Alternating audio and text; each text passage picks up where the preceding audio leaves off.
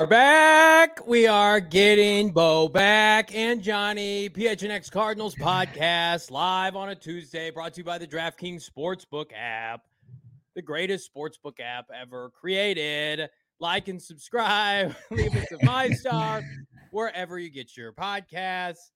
Bo went to the the rocky slopes of Utah. That's right.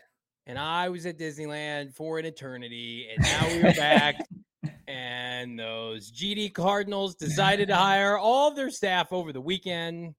All joking aside, gentlemen, ladies, buckle up. Welcome to the show. This is your favorite show with Bo and I. We're here.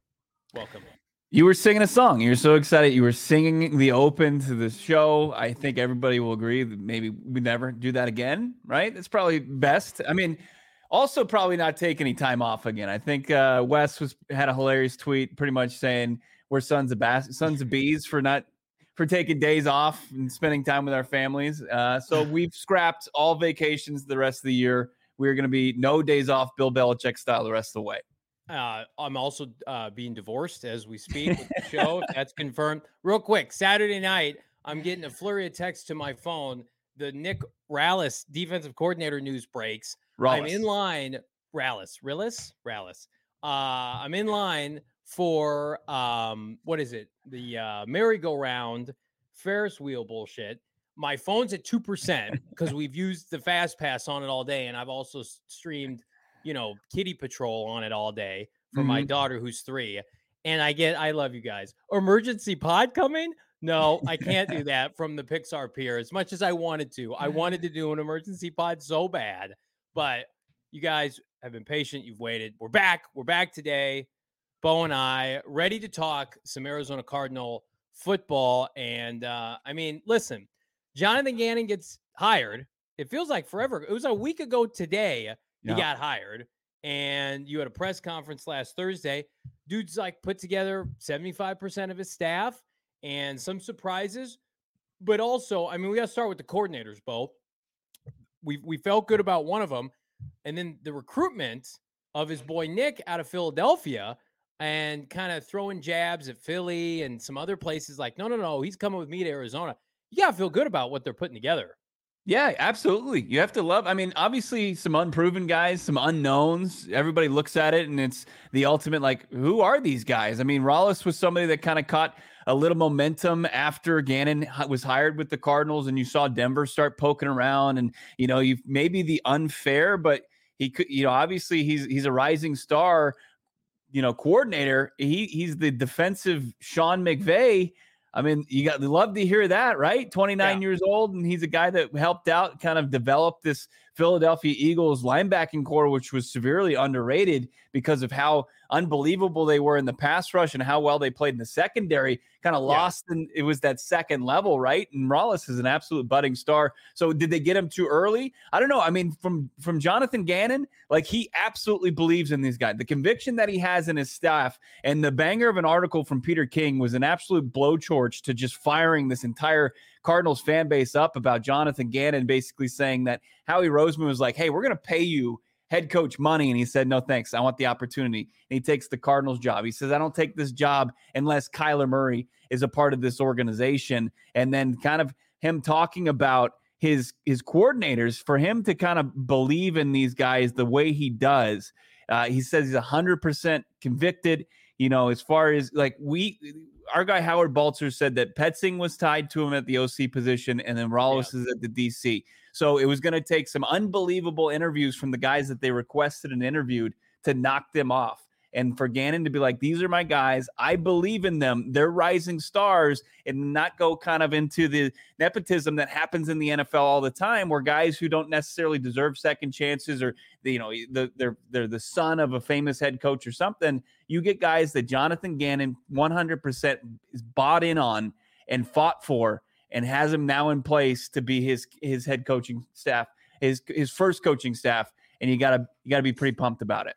You don't want Bill Belichick's son and his mullet running the Cardinal defense? no, we want Gannon. Make it as weird, not for public faces. Yeah, yeah, he belongs in somebody's basement somewhere. Listen, at the end of the day, you go with what you know, and if you're going to ride or die in this business, you want to be able to tie yourself to people you believe in. and we've got some sauces with with uh, Gannon, some of Gannon's peeps. And listen, we feel like they're going to mm-hmm. add an assistant head coach of note to come in and kind of stabilize the the damn thing and, and get some some longevity experience with maybe one singular entity. But the rest of the staff, it's clear that we've heard, Bo, they want to get people in here to develop. They want to be viewed as Shanahan esque, where you're churning people out for future coordinator jobs or damn near head coaching jobs every two to three years. Enough of this garbage of let me just hire a bunch of experienced guys for the sake of hiring them to show clout within the league. You know, how'd that work out for Cliff Kingsbury?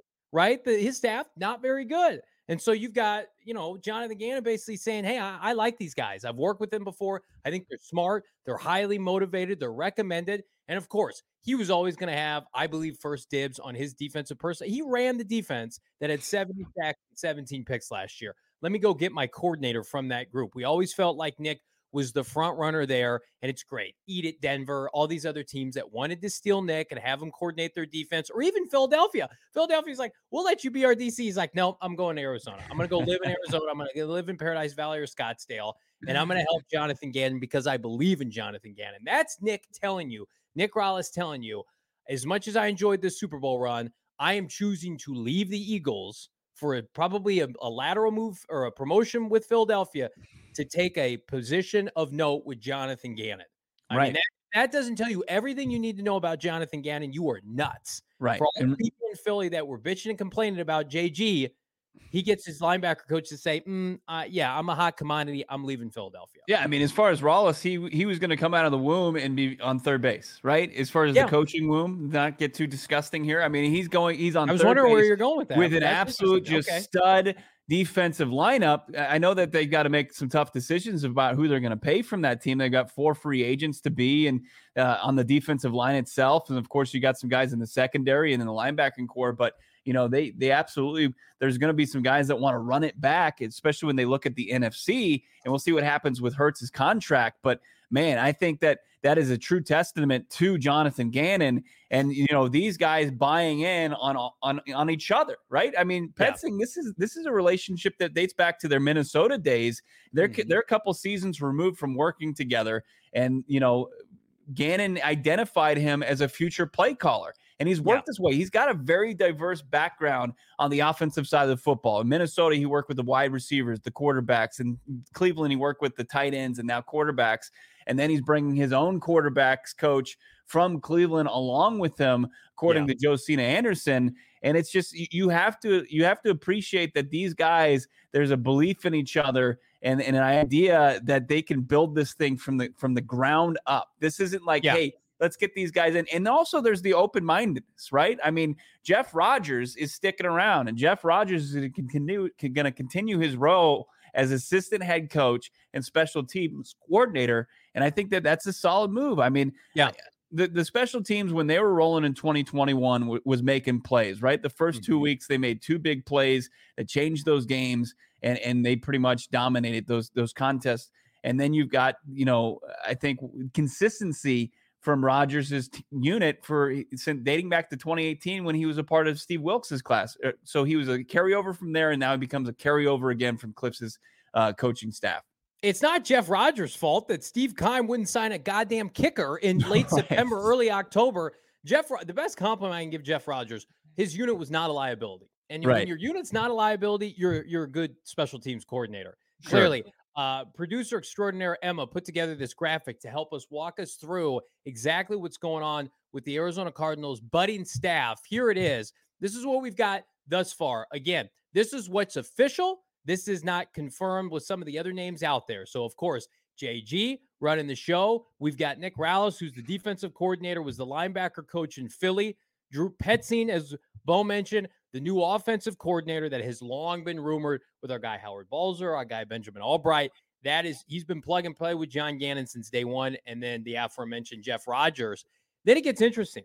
Drew Terrell leaves the Washington Commanders, what I think is a budding position coach coordinator in waiting right now, a, a full blown offensive coordinator in waiting, bails on Eric Bieniemy with the changes coming there and says, no, no, no, no, I'm going to take mm-hmm. my talents to Arizona this is not, this is basically confirmed. He's going to be their passing game coordinator. He's going to help Drew Petzing. He's going to work with the receivers and backs, to help Kyler Murray and the passing game. Speaking of helping Kyler Murray, I'm going to jump down there. Israel Woolfolk, which is one of the diversity and inclusion hires with the Cleveland Browns a year ago, was formerly at the University of Miami, position coach, running backs, receivers, this, that, and the other. Impressed the hell out of Drew Petzing last year. Was basically hand in hand with Drew Petzing as the uh, quarterbacks coach with Cleveland. So Drew Petzing's like, I want you to come here and work with Kyler Murray. That's Israel's job. He's coming here, first time QB coach, but not first time offensive coach. Now his second NFL team in as many seasons. That's a promotion. So you got guys being plucked, whether it's Rallis, Petzing. These guys, yes, they're all first time coordinators, but they're all being promoted for their exceptional work last year. Nobody's backing into this job, right? Nobody's backing into, well, you had the 29th ranked defense, Aaron Glenn or Vance Joseph. Let me give you the head coaching job. No, no, no. These are these are guys on the rise. This is what we hear from the McVays and the Shanahans that you want. You want to build internally. And I, I saw a comment here. I think it was from Gannonball Mm-hmm. Tremendous mm-hmm. comment. Cliff and VJ Vance Joseph were like divorced parents. Gannon and company are like a, func- a functional family. And right. It, it, there's a lot of truth to that. Yeah, bang bang, Gannon gang, get excited about it. LFG also from Gannon Ball, got to be pumped yeah. about it. Yeah, no doubt about it. And that's what Monti Ossenfort said. That that was his mission statement. I mean, this was going to be a unified front. This was going to be from the top of the organization, from president and owner Mike Bidwill to the GM yeah. to the coaching staff, down to the people who make the smoothings smoothies at the smoothie bar in the facility. Like everybody was going to work together for the same goal, right? And that's to make their way towards the Lombardi Trophy. Now they they understand and they're not naive like probably the previous regime. Like this is this they they've got a lot of work to do. This is yeah. something that they're going to have to, a lot of blood, sweat, and tears are going to go on between now and the start of the regular season, or even you know the preseason that that are going to be tough, and they're going to have to make some tough decisions, and they're going to have to embrace a full rebuild uh, and, and surround, like Jonathan Gannon has said, their franchise quarterback Kyler Murray that we're still looking for, you know, a time frame on, but you have to like that these are people that are all buying into Jonathan Gannon and Monti Ossenfort's vision for the Arizona Cardinals. Let's take a look at some of these super chats real quick. Yeah, KR Gordon, of course, saying F the mainstream media. I think mostly it's just Bar, Barstool's been taking some shots at it, called, you know, Jonathan Gannon like a Pee Wee Herman lookalike, even though he's wearing a double breasted jacket. Looked very suave, I think, in his in his introductory press conference. Uh, KR Gordon, thanks again for the 199 uh, super chat. When OC and K1 are in sync, proves haters wrong. And Johnny, to your point, I don't know if you've said it on the show, but you've said it many times before. It's like Monti Ossenfort, Gannon, Kyler Murray, a lot of these people who are being getting these coordinator positions that people are saying, who the hell are they? They're going to have chips right yeah. on their shoulder that they're going to want to answer and, and, and do it by this team succeeding. And you got to love that. I, I compare it. I know you don't want to compare yourself anytime to the Detroit Lions, but look what the Lions did in two seasons. They, they had a coach everybody made fun of, and I think Jonathan Gannon is much more qualified than Dan Campbell. Jared Goff, everybody had sold their stock, right? Nobody knew who Ben Johnson was. And their defense, Aaron Glenn, you know, even underachieved uh, into 2022. And they flipped the script. They used that against everybody else. And at the culmination of year two, they were a winning team that really should have been in the playoffs think the Cardinals can follow that same script, and I think it can be exacerbated and accelerated into 2022 because the NFC is trash and they could have Kyler Murray sooner rather than later. So I, am with you, Bo. I think this is one of these things. I don't know who pointed this out to me on Twitter. Jonathan Gannon and Kyler Murray talk every day. I don't think people understand how big of a rift there was between Cliff Kingsbury and Kyler Murray dating back to training camp. They did not have a good mm. relationship, and it and it showed. And I would not be surprised if that was a big reason why the offense was so inefficient on top of just not being prepared as a team or as a unit. I mean, I don't I don't give two two rips if if Jonathan Gannon coaches defense or offense. He is a manager of people. He is a 53 manager of people. Nick Rallis is going to be calling the defense. Drew Petzing is going to be calling the offense. There are going to be times where Jonathan Gannon needs to spend 100% of the practice time with the offense, and that's okay because he's schemed up some of the schemed against some of the very best offenses in the NFL in tune of allowing 14 total points in two playoff games en route to the Super Bowl. So to me, it's just like a true leader of men that can gravitas the locker room, get people excited, and most importantly, get people to buy in. I don't doubt that Cliff Kingsbury, Cliff Kingsbury may know more offensive philosophy and offensive play than Jonathan Gannon. But where he lacked was a sincere ability to lead a locker room. And to motivate guys. Yeah. And I, I think Jonathan Gannon, to me, his relatability, just the fact that everything you hear and you see from people in the industry, in the know, not Twitter, not the Twitter streets, but Mhm. people who are in the football community have said from day one, this is a head coach in wait, waiting.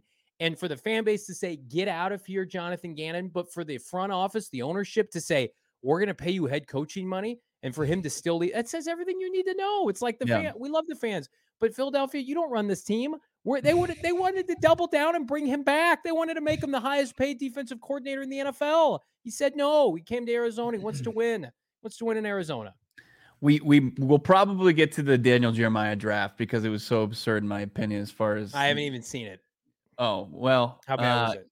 He has uh, the Cardinals taking Wilson over Anderson, the the pass rusher out of uh, Texas Tech, and Anderson's still on the board. doesn't run this team anymore. Yeah, I don't know. I, Yeah, I'm. I I think Daniel Jeremiah needs to be drug tested as far as that, and we'll get into it a little bit later. And we Mm. Yeah, love we'll DJ, but I mean, to to your point on a lot of this, and then you see how he talks because you know Gannon obviously his background is defense, but there was also this the pe- people saying that Jonathan Gannon is, is has the ability to be a better head coach than even a defensive coordinator just I because of with his leadership skills and you're seeing that and his vision for offense and you and, and that he probably he thinks of it working hand in hand with a guy like Drew Petzing and and he's already talking about something that this fan base was absolutely just smashing their fists on their table watching this team play for the last few years under Cliff Kingsbury where you continuously saw Kyler Murray in the shotgun and you never saw him get any help or put him in a situation to be successful when you know it was just a, a jailbreak to the quarterback from opposing defenses and he's already kind of talking about hey we're going to see him more under center we're going to see him Mhm. less in the gun and we're going to try to help prop our quarterback up with a solid offensive line all of that is music to Arizona Cardinals fans' ears. Jonathan Yeah. Gannon is nailing it so far, and this is a week beyond his, his introductory press conference. I saw XFL teams over the weekend that were more prepared than the Yeah. Cardinals were at times last year. I mean, it was it was laughable. It was like they were playing a different sport. We've talked about it. It was like a Division One AA team playing an SEC team on that first Saturday of college football. That's what the Cardinals look like with a ton of talent playing the Kansas City Chiefs. It's beyond mm-hmm. talent. It's it's culture. It's buy-in. You got to strip it down. I mean, we I heard Jeremiah Trotter, very respected reporter and and radio pundit, basically say everything that he heard about Arizona toxic, and you had to start new with culture. And Gannon is culture. He's a culture maker on top of Mon- Monti Ossenfort. It goes way further than just X's and goes. You guys are killing it with the Yeah. super chats. Mostly our guy K Gordon 08. I'm going to try to add a lot of these up. 499 just for you boys. Love the show. Well, thank you. Love the content. Let's say this together. Buckle up, Red Sea. We love you, K Gordon. We're going to double Buckle down. up. Uh, another 499. Rumor has K1 wants to be coached hard. Cliff Wooden, K1 will be league MVP soon. I mean, Ky- Kyler Murray and Jonathan Gannon appear to be lockstep, and that's exactly what I think 99% of Cardinal fans wanted. Because it's like I, I can't entertain drafting a quarterback early. I can't entertain moving off of Kyler Murray because we've seen Kyler Murray be elite. We know Right. what it looks like. It it exists. It's not like Daniel Jones who wants $45 million. You're trying to talk yourself into his upside, which was 16 touchdowns this year. Kyler Murray, when he's cooking, is a league MVP candidate. So we should try to get that out of him instead of moving off of him or calling him damaged goods. And sometimes you need people just to put your arms around you, just like Bruce Arians did with a lot of this roster when he got here in 2013, Bo, and basically said, I know everybody thinks you're a bust. DJ Humphries, or I or not DJ Humphries, but you know, you you know what I mean. Carson Palmer. I know Mhm. everybody thinks you're lost. I can turn you around and make you an MVP can, cal- caliber candidate again. That's what the best coaches do. It's not Yeah. we're just going to start anew. We're going to get rid of all these talented guys. No, coach them up.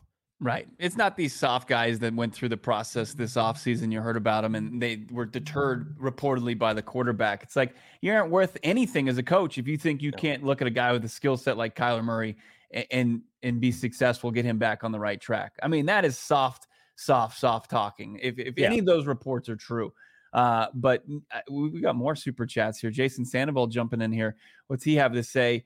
And all players at Gannon's presser speaks volumes. Absolutely. I mean, Mhm. James Conner, Will Hernandez, who's a free agent to be. You had DJ to Humphries in the room. You had uh, Byron Murphy and Rondale Moore and Kyler Murray himself.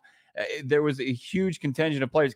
Zach Ertz, as you guys continue to kill the super chat here. Um, you've got Eric Smith saying about uh, Petzing with Petzing here, does that mean Brissett too? That's an interesting connecting of the dots, one that we've been making for the last couple weeks, right, Johnny? I mean, once we saw yeah. Petzing kind of tied, you look at what he was able to do with 11 games of Jacoby Brissett, and you saw Brett Brissett set career highs as far as quarterback efficiency stats, as far as QBR and QB rating. I mean, he he was he was the best he's been in his career. I mean, I know that there's a ceiling to that, but when you're looking for a bridge potentially to Kyler Murray coming back from surgery, I think Brissett would be a very smart move for Monti Ossenfort in this team. I think it's their first free agent signing. If I had to put money on it right now, if our friends at DraftKings put first free agent signing for the Arizona Cardinals come March, I think it would be about minus 200 that Jacoby Brissett is an Arizona Cardinal. And that's even with, I, I, you know, Kay Gordon asking, what's your prediction on Kyler Murray's return? $1.99 super chat. I think it returns sooner rather than later. I still expect him to miss games. And I still, and having Jacoby Brissett there, in the quarterback room like Colt McCoy, not as a mentor, but just help him learn the mm-hmm. offense. This is the first time in four years that he's not going to have the same offense that he did the prior year. And so be able to say, okay, Jacoby, you you played this offense at a fairly high level. You won games. You guys muck shit up in Cleveland.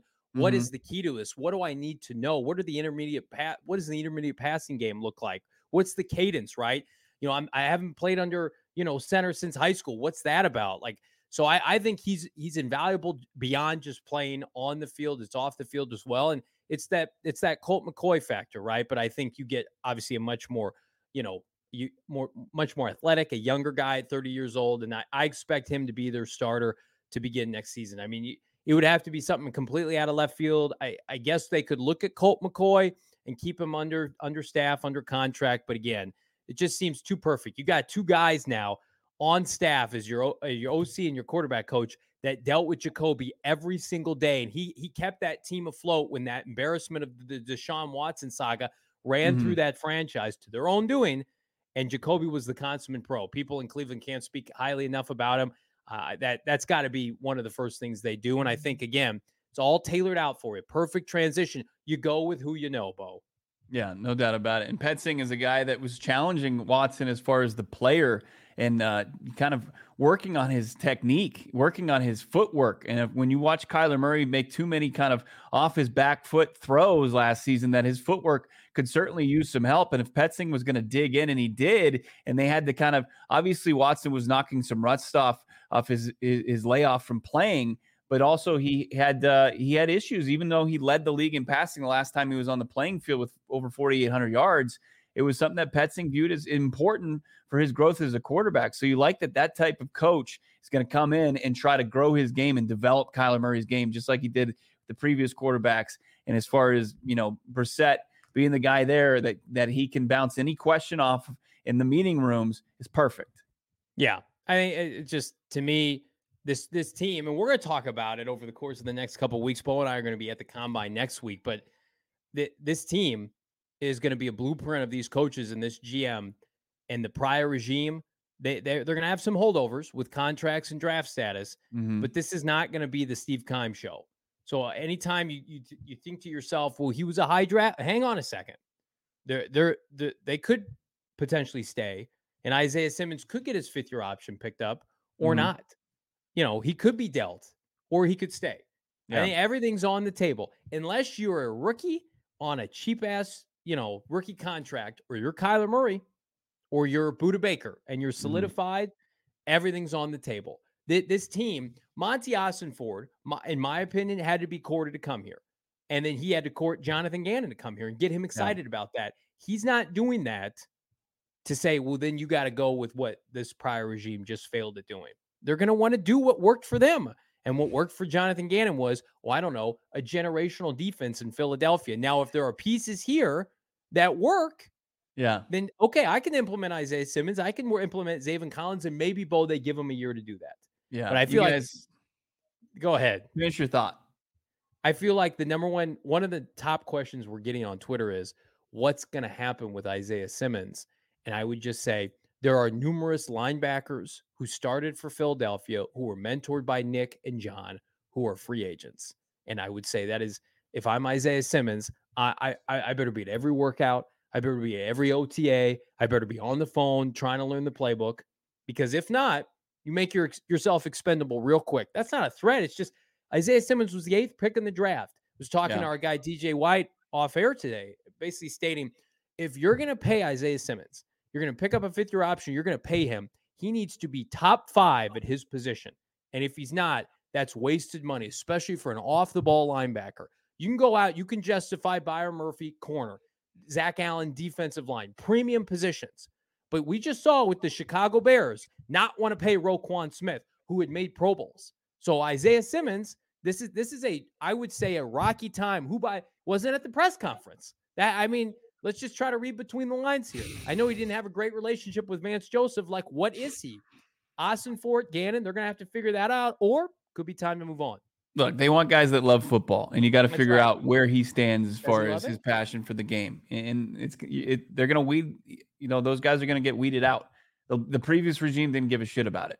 Like, no. you showed up and you, and you looked like you were doing your job. That was fine enough for them, and they were complacent, and that was a big issue with this team. Uh, I mean, but this when I asked uh, Gannon, you know, how he wants to utilize Isaiah Simmons, you know, he viewed him as a versatile guy. So, I mean, the fact that you don't view him as a is a is a off the ball linebacker, it doesn't mean his his his days as an Arizona Cardinal are over. I, I think yeah. that he's he's obviously somebody that has the skill set that you can put out there. Hopefully, that you can you can kind of un, unlock the beast a little bit. Uh, I, I, think that Zaven Collins has the edge just because he's got he's he's going to go into his third year. He's, he's off cheap. a season where he's playing basically 100% of the snaps every game. He's going to be he's going to be that linebacker spot. And then it will be interesting to see if, if Gannon wants to invest, reinvest money wise, cap dollar wise in his his linebackers from his previous team. Is is their knowledge of his system that important? Sure, it makes uh, sense, ah. but don't you think he has the confidence, him and and Rollins, to uh to develop maybe cheaper guys Go go find somebody in the mid rounds. Well, we already we already saw them working on a linebacker. but yeah. freaked out at the Senior Bowl. Uh, it was a projected day three pick. Uh, T.J. Edwards, guys, undrafted. They didn't. Yeah. He wasn't drafted. He had a higher PFF grade, which is not the end all be all, than Zaven Collins and Isaiah Simmons. And uh, if you guys want to say, well, machine. yeah, he was unbelievable. Sixty tackles and ten of them were they, behind the line of scrimmage. He was a beast. They prioritize pressure, defensive line play, and cover guys, Darius Slay and James Bradberry. That's what they believe will win. Now, I still think there's room for a, a stud, you know, Fred Warner, inside linebacker, to go sideline to sideline. But I, to me, it's just this prior regime, what did them in was poor draft and developing. And yeah. part of that was horseshit evaluations at positions that don't really matter. Don't really matter. And at the end of the day, didn't prioritize what does matter, which is line of scrimmage play. Go look at Tennessee's roster. I did a deep yeah. dive when Ossenfort was hired. How many high draft picks or high free agent dollar linebackers are there? Zero on the team. So New England outside. I think that Gerard makes my Mayo, point, though. I mean, as, yeah. as, much of familiarity and as much of a dog as TJ Edwards is, you're probably priced out on him and what you want to invest in that position. You still That's, need to, especially no in this. Re- yeah, especially in this when you're staring down this rebuild, you got to start to invest in the premium positions and get back on right the ship from the previous regime that was so off base as far as how they were approaching that. So many super chats, but let's get to a couple of our. I need to talk to a, a, about my trip to Salt Lake where I had the worst beer ever. It was such a so nice to get back into the airport and there was that sweet, sweet just oasis it was Four Peaks. There it was with their delicious beer. They had everything on tap that I wanted from their flagship kilt lifter. You got your wow wheat. You got so many different options as far as great tasting brews at Four Peaks that trump anything that that state of Utah has. I'm not piling on like Charles Barkley. I just made this this uh I I, I had to I tested it for myself and it wasn't even close.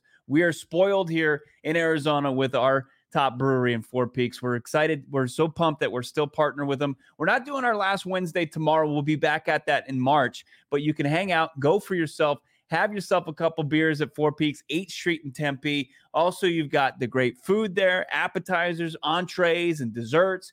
They've always got a nightly special. And of course, the, the atmosphere. I mean, KD's going to make his Suns debut. Why don't you take in a Suns game at Four Peaks? Because it's synonymous with having a great time, drinking a beer, and watching a game. Go hang out, Four Peaks. Got to be 21 years or older. Check them out online at fourpeaks.com. And of course, on your socials, Four Peaks Brew. All right. Let's talk about DraftKings, America's favorite sports book sports app, uh, top rated.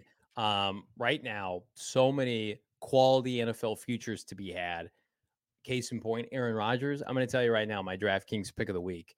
Aaron Rodgers future odds on DraftKings. Jets plus 150. Get another elite level quarterback out of the NFC so my Arizona Cardinals can make the playoffs. Listen, in all seriousness, if you're not on DraftKings, what are you doing? This is the best time of year. I know NFL just ended, but hear me out. Pretty soon, we're going to have a boatload of NFL draft prop bets that you're going to be able to get right around the combine. I think that's when they dropped last year. You're also going to be able to get uh, first pitch baseball. You're going to be able to get, I don't know, a little thing called March Madness. My guy Bo just talked about Kevin Durant debuting as his son. I'm jealous if this is the first time you've been on DraftKings because if you download the DraftKings Sportsbook app now, if you use the promo code, you guessed it, PHNX, new customers can bet a mere $5 and get $200 in bonus bets instantly. You don't even have to win. You can bet it on whatever you want. A five spot right now, money line, spread, prop, whatever you want. Five bones, get $200 in bonus bets instantly only on the DraftKings Sportsbook app, only with promo code PHNX, minimum age and eligibility restrictions apply. See show notes for details. You guys are unbelievable today with the comments, with the super chats. We missed you all so very much. Like this video, help share it around the old YouTube algorithm. All right, so is is is, is our guy Gordon? Was he just crushing it on DK on the sportsbook app? Is that why he's got he some money to spend in the super he's, chat? He's flush with cash. I'm gonna go rapid fire. K Gordon, he's gonna get his own segment. 999 super sticker. You are the man. All right, boys. Do we do we keep Captain No Sleeve? Who's Captain No Sleeve? Is that Will Hernandez? Is that is that uh, Justin Pugh? I don't know who Captain No Sleeve is. Is he on the defensive line? I'm trying to think. I don't know. he also mentioned he's, he's, still in the chat, ahead. so he can follow up. So we'll yeah. see. Couple more bootlegs. Exclamation yeah. point, please God. Russell Wilson esque in his peak years in Seattle. Also, Johnny, first signing was a tight end from Philly. You love to see it. They poached somebody off their practice squad. Uh, I think Cardinals tight end room is going to be one of the best units on the team next year. That goes without saying. And then another dollar ninety nine. What makes me like JG the most gets uh goes out and gets an OC in a DC right away. Yep. Like true OCs in DC. Like Cliff ne- never really had a play caller. He called Mm-mm. the plays. And then Vance Joseph he was defensive coordinator, but he was kind of parading it around as like the co-head coach. Like everybody's got clearly defined roles. K Gordon, now they're dollar ninety nine. He's talking about Dude, Buddy Morris. rain super chat. Yes, Buddy Morris. We don't know if Buddy Morris is coming back. Uh, there have been some people who said he's he's the heart of this team. We got to get him back. But also a lot of people. I'm, I might be in this camp. This team gets hurt a lot. Maybe get some new people in there running your strength and conditioning program that are like I don't know, you know, up on tech a little bit here. Let's yeah. do some nutrition stuff. Again, not knocking Buddy Morris. It's just like that guy putting together the turf for Super Bowl 57, the sod father, and the people on, are out there tripping on shit. Like maybe let's get some new folks in here. I, I yeah, I, I, mean, speaking of the sod father, I hope that Jonathan Gannon's one of his first moves was to be Bane in, in the Dark Knight Rises and just blew that turf out just to smithereens. There's just a giant hole right now, and they just have to recreate turf so the Cardinals don't have to spend another training camp and season on that bad turf. Uh, Trenton Smith hit us with a 199 sticker. Big thanks to Trenton Smith and everybody who's hit us up so far as far as the super chats go. Uh, somebody asked me if I spend as much time at Four Peaks as I say. Look, you don't have to. You can go find in your grocery store as far as at your your convenience store. You can find Four Peaks beer anywhere, and I can tell you that I enjoy it on a nightly basis. No doubt about it. Jean Paul, we had a lot of hold-ins. Uh, the training camp last year uh, was a joke. Uh, yeah. Nobody practiced. Bo was there every day. Country club, they were serving mimosas on the sideline. Legitimately, nothing was accomplished other than Greg Dortch kicked ass in training camp. Then he kicked ass in the preseason. And when he was allowed to play and out of Kingsbury's doghouse because Rondale Moore got hurt again, uh, he got to play and, and, and prospered and was mm. their best receiver outside of Hopkins last year. There were two hold-ins, and you know uh, how do you evaluate him? You know, after the season, as far as Marcus Golden, it didn't seem like it was worth it to go back to negotiating table. But you know, at yeah. that point, there was nobody that they had on that roster that was a proven pass rush commodity. You know, they had two third round rookies. They had Victor Dimukeje, who had a nice preseason, and they had Dennis Gardeck, who was a year removed from ACL surgery that you expected a little bit more production than you got from him.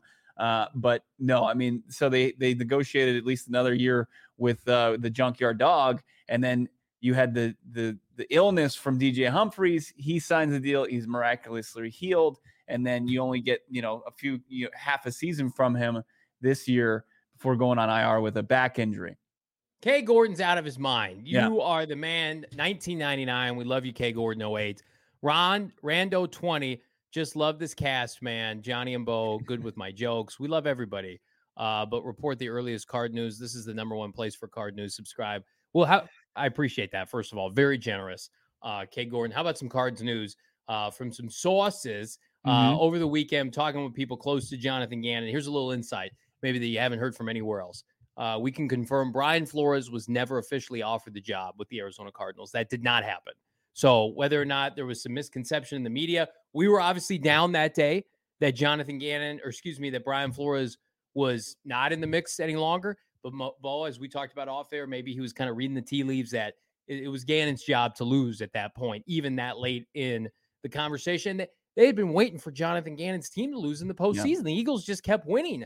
I think it's yeah. conceived had the Eagles lost to, it's laughable now, but the Giants or the Niners, he would have been named the coach a hell of a lot sooner. He had been putting the staff together. You don't hear names about his staff unless they had a plan in place that they were going to attack. And so, I mean, it makes you think like the Sean Payton saga, that was probably a rouge, just doing your due diligence.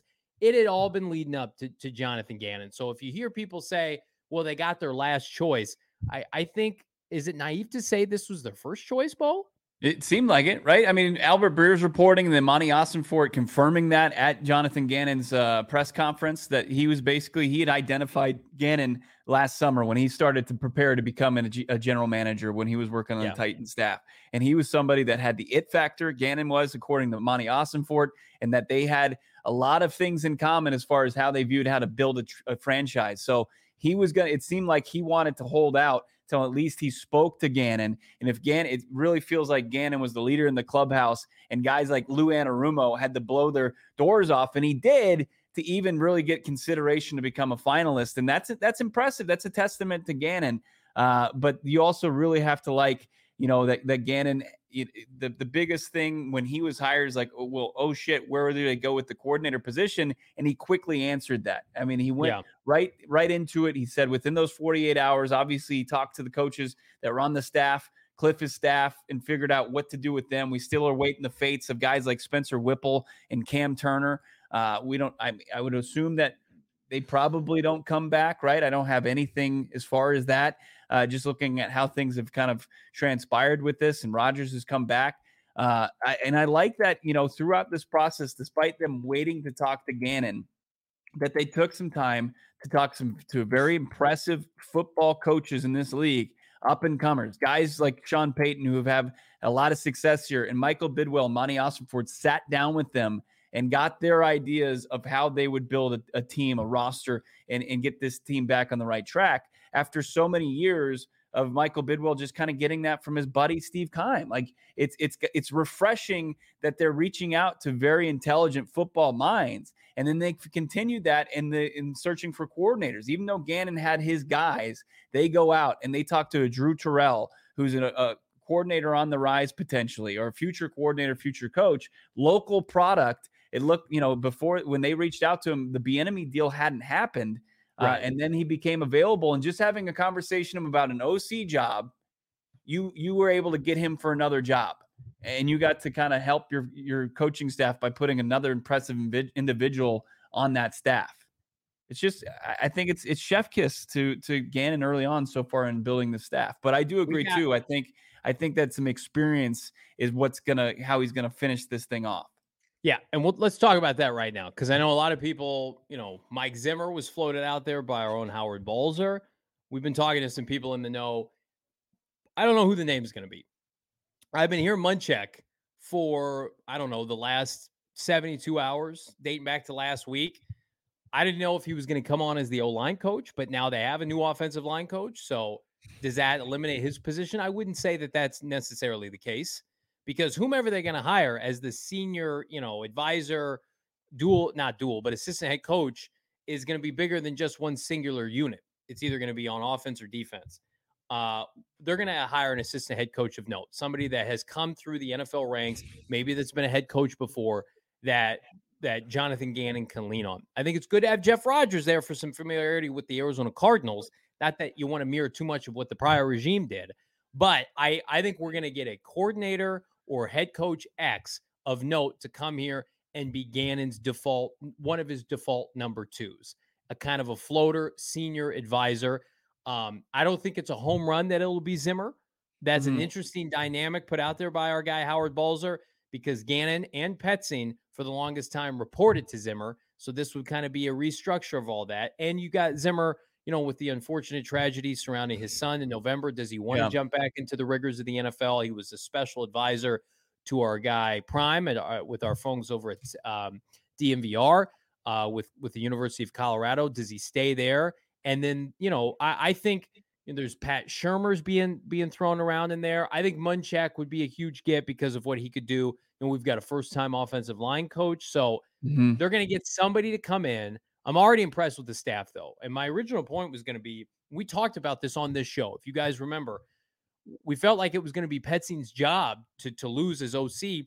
And the rest of these interviews kind of felt like feelers to come join the staff in other ways. Mm-hmm. And that's what you get with Drew Terrell. Uh, we're going to steal him from Washington, which one of their best units outside their defensive line has been their receiving core with Scary Terry McLaurin and Curtis Samuel and Jahan Dotson, the fantastic rookie out of Penn State. You get him and you say, okay, we're maybe pay you a little bit more money. We're going to give you kind of a passing game coordinator title, and you can come here and be a coordinator in waiting. I, I think that's fantastic. That's what smart teams do. This is the best staff, in my opinion. I've seen a lot of people make this comparison since Arians was here. This yeah. is the first true staff where you feel like there are heir apparents and layers to guys that have NFL and college experience and scouting that can come in and you can elevate year after year. This is something that they're going to work on and develop over 12, 18, 24 months. This is not flash in the pan let's go throw a bunch of money at this ex coordinator and hope it works out. Right. just fire a guy 12 months later. Well, it's like Petzing. You worked with Jacoby Brissett, and at the end of the season, sure, you work with a guy as talented as Deshaun Watson. It's not like bringing over Hackett, who coached Aaron Rodgers. Is like, do you? Re- I mean, that's like being Tiger Woods' caddy, right? I mean, for the most part, it's the star that's doing all the work sure you're doing you're giving him some good advice, but I'd rather see the guy that can prop up a guy like Jacoby Brissett because that's the challenge you're going to face right out of the gates potentially yeah. as an Arizona, as the Arizona Cardinals staff in their first season without your star quarterback. And of course, you want to get your star quarterback back on track as well. And then like the diversity on the on the staff as far as a former wide receivers coach from Washington where you can see the results. I mean, yeah. if it was the quarterback's coach, I'd be like, oh shit. Like uh, we saw Carson Wentz continue to kind of flounder and Taylor Heinicke was fine. And, you know, Sam Howell, we don't know. But that group, that wide receiver core in Washington, you say, yeah, Jahan Dotson was solid as a rookie, and Terry McLaurin continued to take strides, being one of the best receivers in the league, or at least in in the top ten. So it's it's it's guys that you're bringing over that are tied to some very impressive units in this league, including Nick Rallis, who's your new defensive coordinator with the linebacking core in Philadelphia. Let's get to this super chat. JJ, if we trade D Hop, would it be worth trading him after June 1st to save 20 million as opposed to 10 million before? I think it's like the difference between 18 and 8. Um, you'd have to get D Hop to to go and pass the physical. He was hurt at the end of the year. I think you could do, you know, a trade and delay and say, okay, the trade's not going to be made official. But then again, you know, after June 1st is after the NFL draft. I would say they probably would want to do it before just so they can get the draft capital. Yeah. Uh, and it's interesting. We haven't talked about D Hop a lot. Uh, everything that we've heard from our guy Jordan Schultz and companies, DeAndre Hopkins going to be playing for a different team next year. Now, maybe Jonathan Gannon, who, by the way, ha- I at least I haven't seen him be asked that question about D Hop. We'll certainly ask it next week at the NFL Combine. But I I feel like we're going to get traction on D Hop like mm-hmm. pretty soon because it's not a signing, it's a trade and we're going to have these dominoes, whether it's Rodgers or Derek Carr. And by the way, if you looked at the big steaming pile of garbage that is the wide receiver free agent market, and yeah. it's not very good. You could be the belle of the ball. We remember when the D Hop trade got done, it was at the combine with Steve Keim and Bill O'Brien once upon a time. Does the D Hop trade out of town get done next week, Bo? That's a good question. I, I got an interesting email. I get odds updates uh, straight to my email, and, and this one was via bookies.com. And mm. DeAndre Hopkins, his 2023 team odds now, the Arizona Cardinals are the favorite.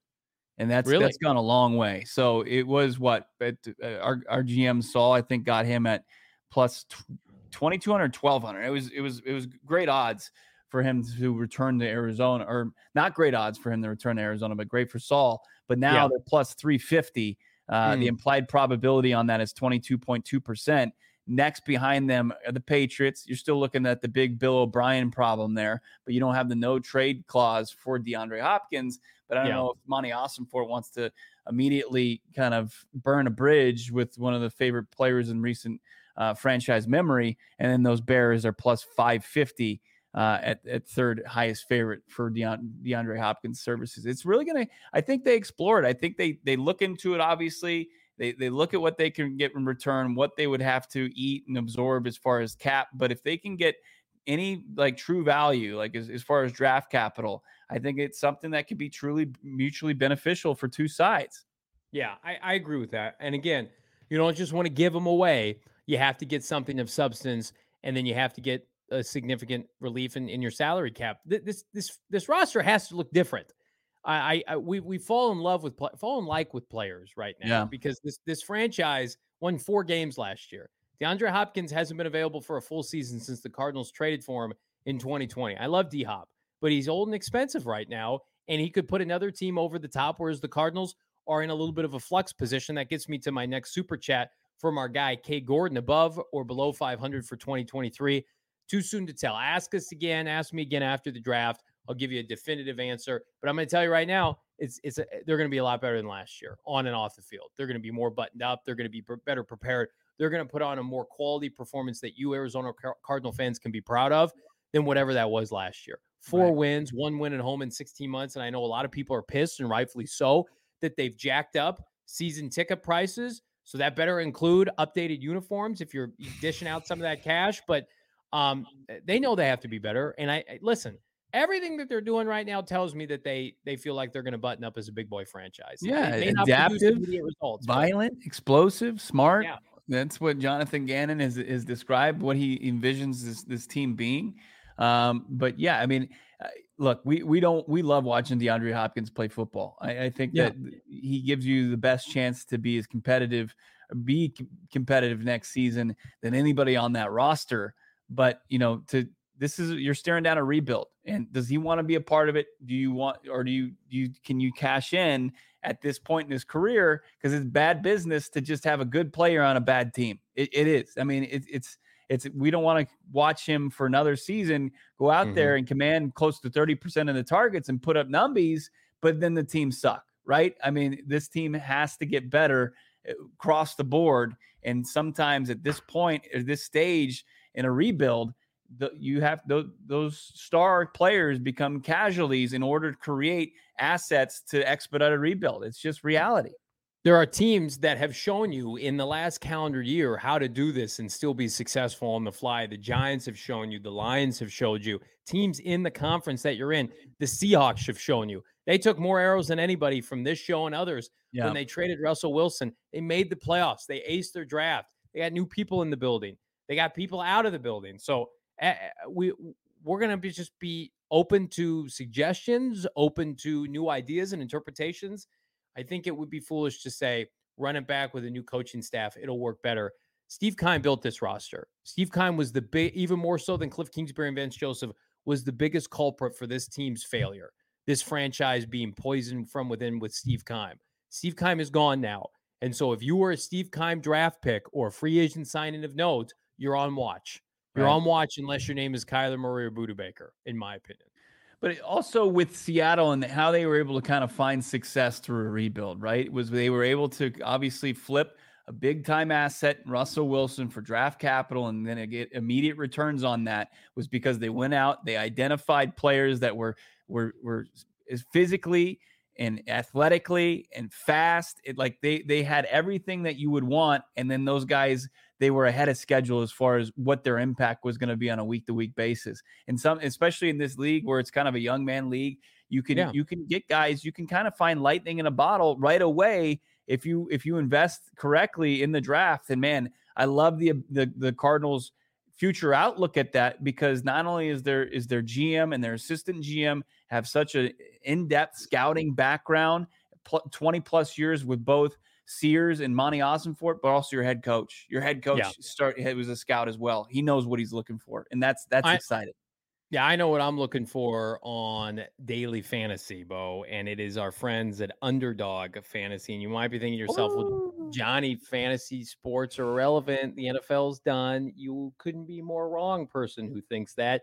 Daily fantasy right now with the NBA is the hottest ticket in town, especially when you can get sweet, sweet number 35 in your lineup. Kevin Durant for the mm-hmm. Phoenix Suns right around the corner.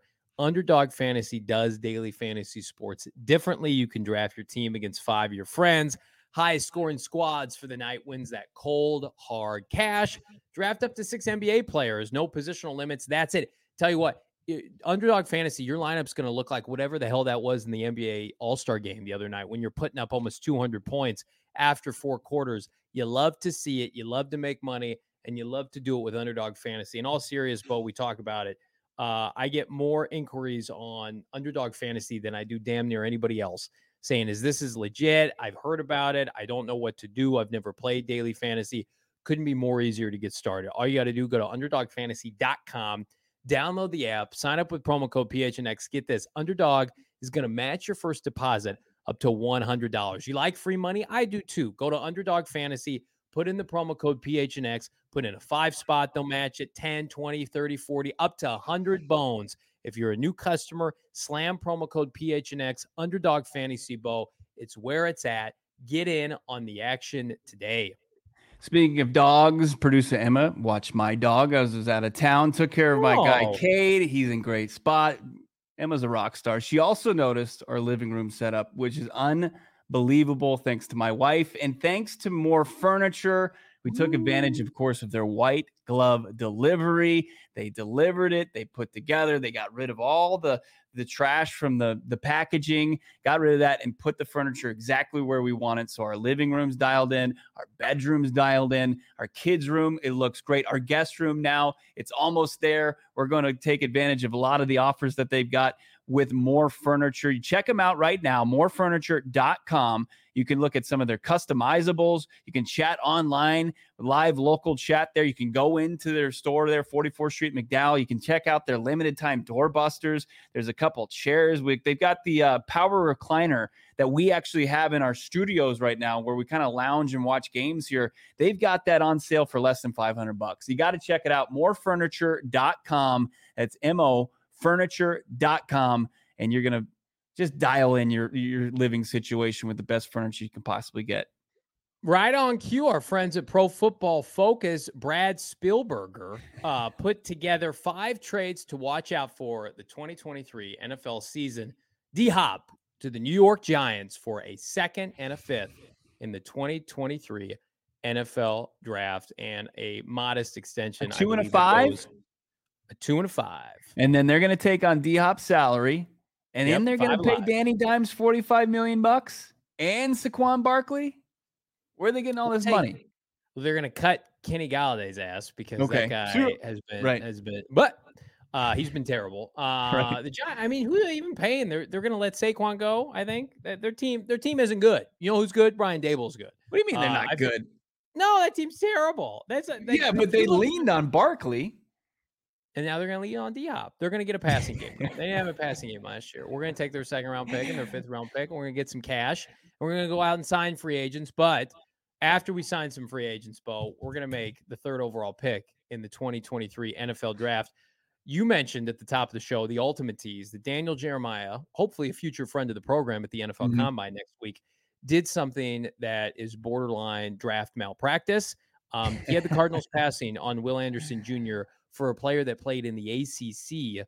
Uh, no, I'm sorry, in the Big 12 for Cliff Kingsbury's alma mater. Care to explain what the hell's going on with Daniel Yeah. Jeremiah? So our friend DJ White on social media tagged us in his explanation, which he was doing with the draft expert Lance Zierlein, who's usually pretty solid as far as this stuff goes. I haven't had a chance to listen to it, but looking at it, the idea that the Arizona Cardinals would pass on a guy like Anderson in favor of Wilson coming out of Texas Tech, where they are not known for playing the defensive side of the football, despite Jordyn Brooks playing at a high level for the Seahawks up there at the linebacker position. I just you would pass on a guy who who starred at Bama, who's probably one of the best edges that they've ever produced, was a tackle for loss machine as far as getting to the quarterback and also shutting down run games. You would pass on him in favor of a, a, a just a lottery ticket kind of type player out of Texas Tech. Like, I'm not for that. Look, if you're going to trade down and you like Wilson at like six or seven or eight, no, no, fine. No, no. Come on, man. No. At least open your mind to, to something that way. But if it's if it's they're sticking and picking and they like Wilson over Anderson, like I like I've said already numerous times, I trust Monti, I trust Sears, I trust Gannon in their scouting ability, but I'm skeptical if they would choose a guy like Wilson over Anderson. Uh, somebody needs to tell Jan- Daniel Jeremiah Steve Keim no longer works for this franchise. We're not doing Andy Isabella versus DK Metcalf anymore. It's not Panera Bread University over the SEC. The third overall pick needs to be an SEC ass kicker and Jalen Carter or Will Anderson Jr.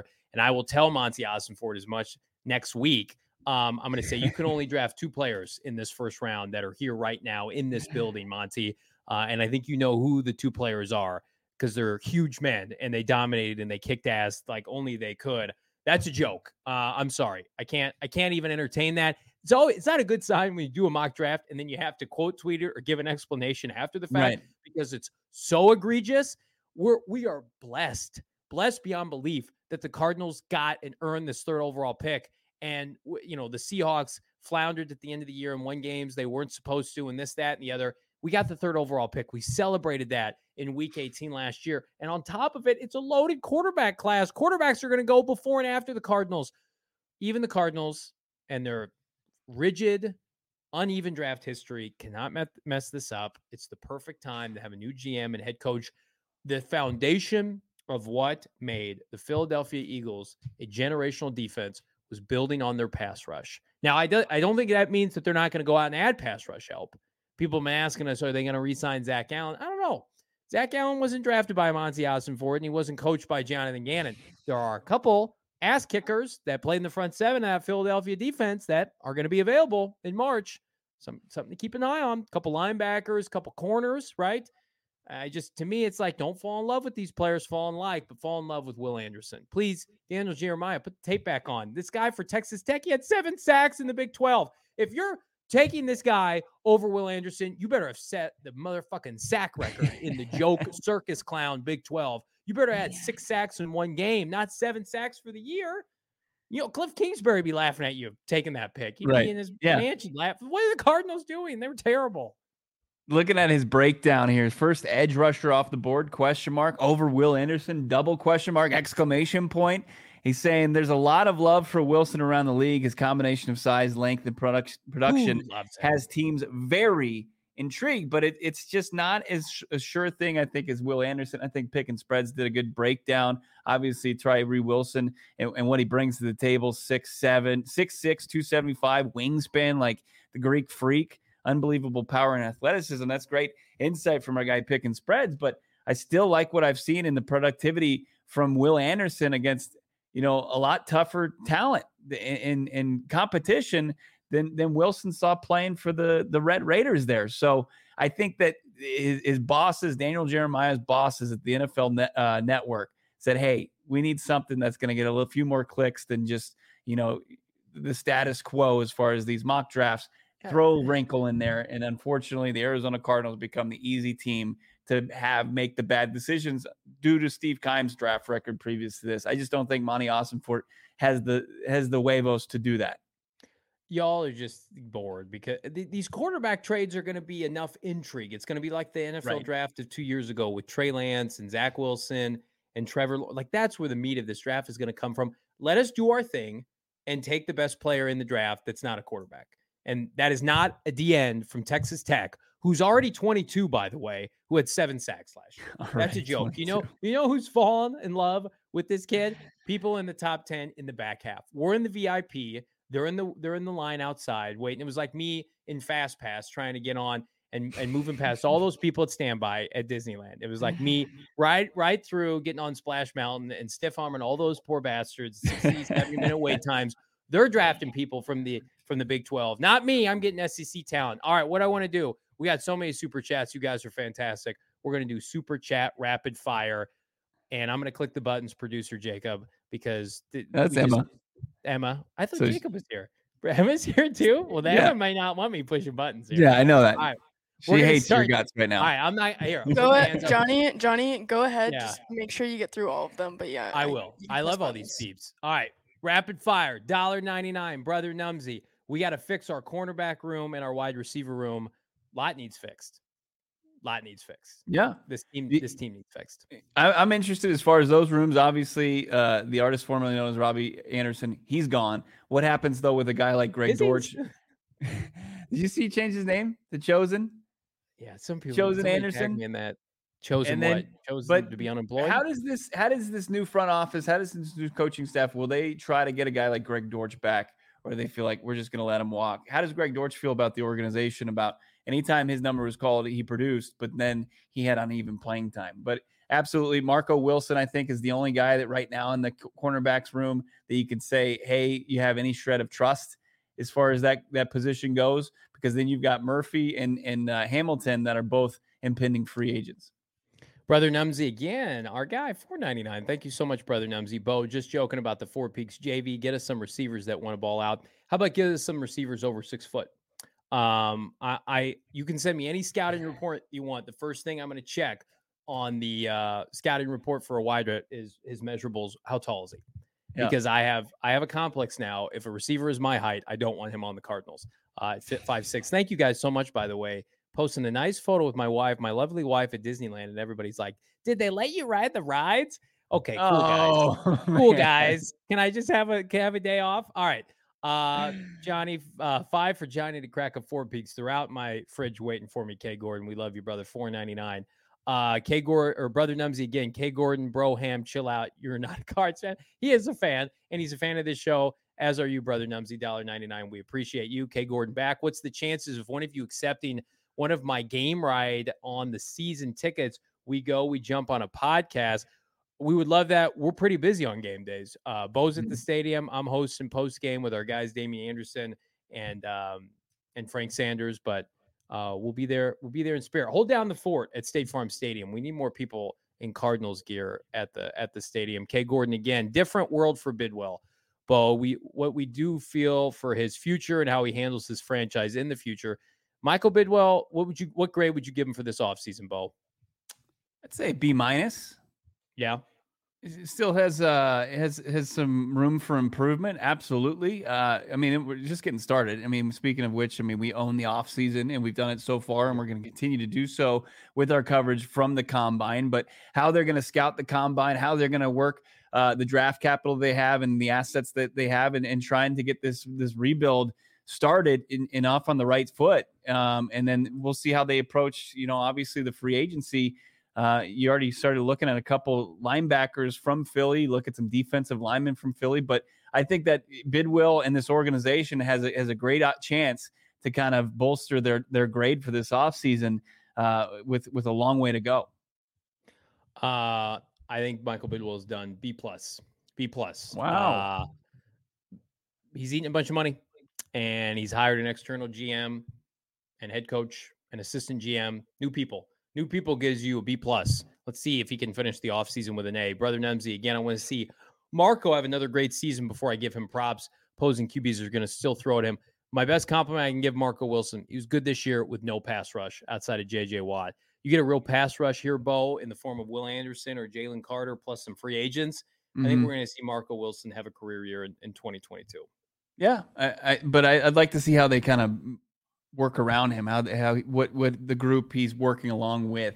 Yeah. uh, both up front and in the defensive secondary. You know, do does this does this front office what how do they view Murph? How do they think how much would they be willing to spend on Byron Murphy? Or do they say, hey, we're gonna go spread that money out on a couple guys? And and I wouldn't be against that either. can't can't get paid if you don't play. That's Right. that's my. I mean, MO. he doesn't Uh, really have that big of an injury past. He was hurt the tail end of recent- that's 2021. recency bias. His hip, hip- think his that hip John, was bad. Jonathan Gannon last can't coach because of the second half of the Super Bowl there. No, I'm saying in 2021 he played, but he was hurt, and then this year he got hurt. But really, was he hurt? But We when he know. did play, he was legit. So is Jason Verrett, and poor guy can't stay healthy. I mean, uh, it, it all depends on the money. But I'm with you. I would want Byron Murphy back on this team. More so than Zach Allen. K Gordon, $1.99. Someone is tell me to stop spending money. Never. Uh never.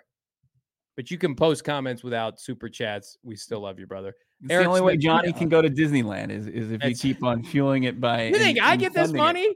Bullshit. I get this money. I've never seen a dime from the show, but we love PHNX. Uh, Eric Smith, two dollars. We won't pick at number three again for a long time. I hope not. Please. I hope not. Hope it's Yep. 23 next year or 32. Uh, I I trust this front office um, because I didn't trust Steve Keim and he's gone now. Uh, Bo, does my price tag today get a hat? Laugh out loud. Uh, speaking of that, you can get a hat right now. The PHNX merchandise locker for free if you sign up for an exclusive diehard year long membership. And you might be thinking to yourself, wait a minute, why should I do that? It's a one off. It's not a one off. You get one every single year. You're signed up for a diehard. You can pick up one of these fresh tees like the Baby Yoda celebratory dance or a fresh lid. I got the white on. My guy Bo's got the black on. Again, the PHNX merchandise locker. Become a diehard. If you think shit's getting nuts here, come and hop on the exclusive member Discord. We've got Discord chats for every single one of our premier elite PHNX programming. Do it today. Become a diehard. K Gordon is a fan and he just loves the show. We know that, K Gordon, and we love you too. Uh, he's asking again, how about a four minute guest spot? Love the show. Just want to give fans per perspective. You've been like a co-host today, K Gordon. I can tell you that right now, my brother. Um, brother Numsy. I don't know about four peaks, but Bo, I love them. Oh so e oh so easy or oh, s- oh OG's fam. Man, yeah. oh so easy. OG's fam. If we trade D Hop, let's get another first and a second tall receivers. Yeah, I I I know our guy KR Gordon's gonna be looking. He's gonna be looking at his bank account like Johnny after this weekend. He's like, Where did all my money go? Went on churros and Star Wars land. I uh, I ate my weight in churros and everything fried. You know, we're walking around and man, it's like you want something. Number one, you got to pay out the ass for it. Number two, it's not good for you, right? Right. And so my parents are there and they're like, "Oh, can we get a table? Can we reserve a spot somewhere?" And I look at my app and it's like 60 days in advance to get a table. Pirates of the Caribbean, you want to go eat inside by one of those floaty devices, and it's 60 days in advance. Oh, that's Um, cool. But yeah, so we ate. Um, uh, you want to go? know, you want to go eat by a fake pirate? You have to go. have to- people on Disney now. They, reserve long in advance and pay out, pay just an astronomical amount of money. do you think you Kate also Gordon doesn't celebrated a birthday around? over the over last week, right? I did. No one cares. Yeah. that, Happy though. birthday to our fearless leader, Johnny Venerable. Happy B Day, man. Thanks, bros. I would have preferred to have spent the part of the weekend with all of you guys, my brothers and sisters, PHNX, PHNX Cardinal fandom. This is this is my safe place. Um, but yeah, where's Jordan P wants to know where's Frank at? Frank and Damien. Hopefully, we see them sometime this offseason. Certainly going to see them next fall with our kickoff show. But it's just Bo and I holding down the Mhm. fort. We're going to be doing that, by the way, at the NFL Combine next week. If you thought our Radio Row coverage was something, wait till you see Bo and I operate from Indianapolis next week. We're out of the desert. We're into Indy. And Bo, we got a lot of questions for for some uh, for some folk in Indianapolis, mainly Ossenfort and Gannon. Yeah, talk to the new, uh, I guess, brain trust for the Arizona Cardinals. See what they're looking for out there in Indy. Beyond, obviously, third pick, and then beyond that, the Arizona Cardinals are armed with a ton of draft capital going forward because of the compensation that they get for guys like Christian Kirk and Chandler Jones and Chase Edmonds. So that's uh that that's gonna there's gonna be a lot of questions as far as that goes. We're gonna talk to the new coordinators starting tomorrow. Uh, Nick Rallis meets with the media tomorrow at the facility in Tempe, so the new DC, and then the next day we'll talk to new Arizona Cardinals offensive coordinator and Drew Petzing, and then we'll start to probably get some opportunities to talk to the rest of the staff as those moves become official. Because Petzing and Rallis just became official a couple hours ago, despite all the reports coming out before that. We don't know the rest of the staff yet, but we assume that most of it will be filled out by week's end. And again, keep an eye out for that assistant head coach of note. We feel like some beefed up experience is coming, uh, and it's coming in the form of, uh, you know, somebody probably pretty close to Jonathan Gannon that he trusts that he could go to uh, as a as a mentor, as a thought partner, as an advisor with this first time head coaching gig. But we know Gannon's going to hold the fort down on his own. You're already blown away with the moves that he continues to make and the buy in that he's going to get from this team. But man, oh man, what a weekend for the Arizona Cardinals, locking up both coordinators. And we're back manana. Vacation's over, friends. Bo and I live 4 p.m. with the latest surrounding your favorite team on your favorite Arizona Cardinal podcast. Be sure to like and subscribe. Leave us a five star wherever you get your podcasts. We did lose track of Kay Gordon. I hope Kay Gordon didn't get notified from his bank for scam or fraud alert. All these super chats. his his significant other is going to be like, where did all of our money go? Went to Johnny and Bo, but not really. Went to the PHNX PHNX Cardinals YouTube page, which, by the way, you can get access to and subscribe right now so you don't miss anything at PHNX underscore sports.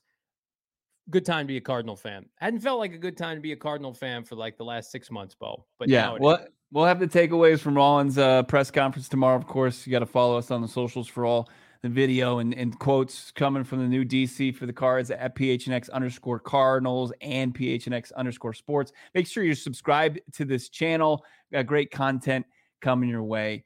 Uh, you don't want to miss out on any of that. One last time, let's wish Johnny Venerable a happy birthday. In order to do that, best way you can do it, smash that like button. That's what he wanted for his B day was just a like from you.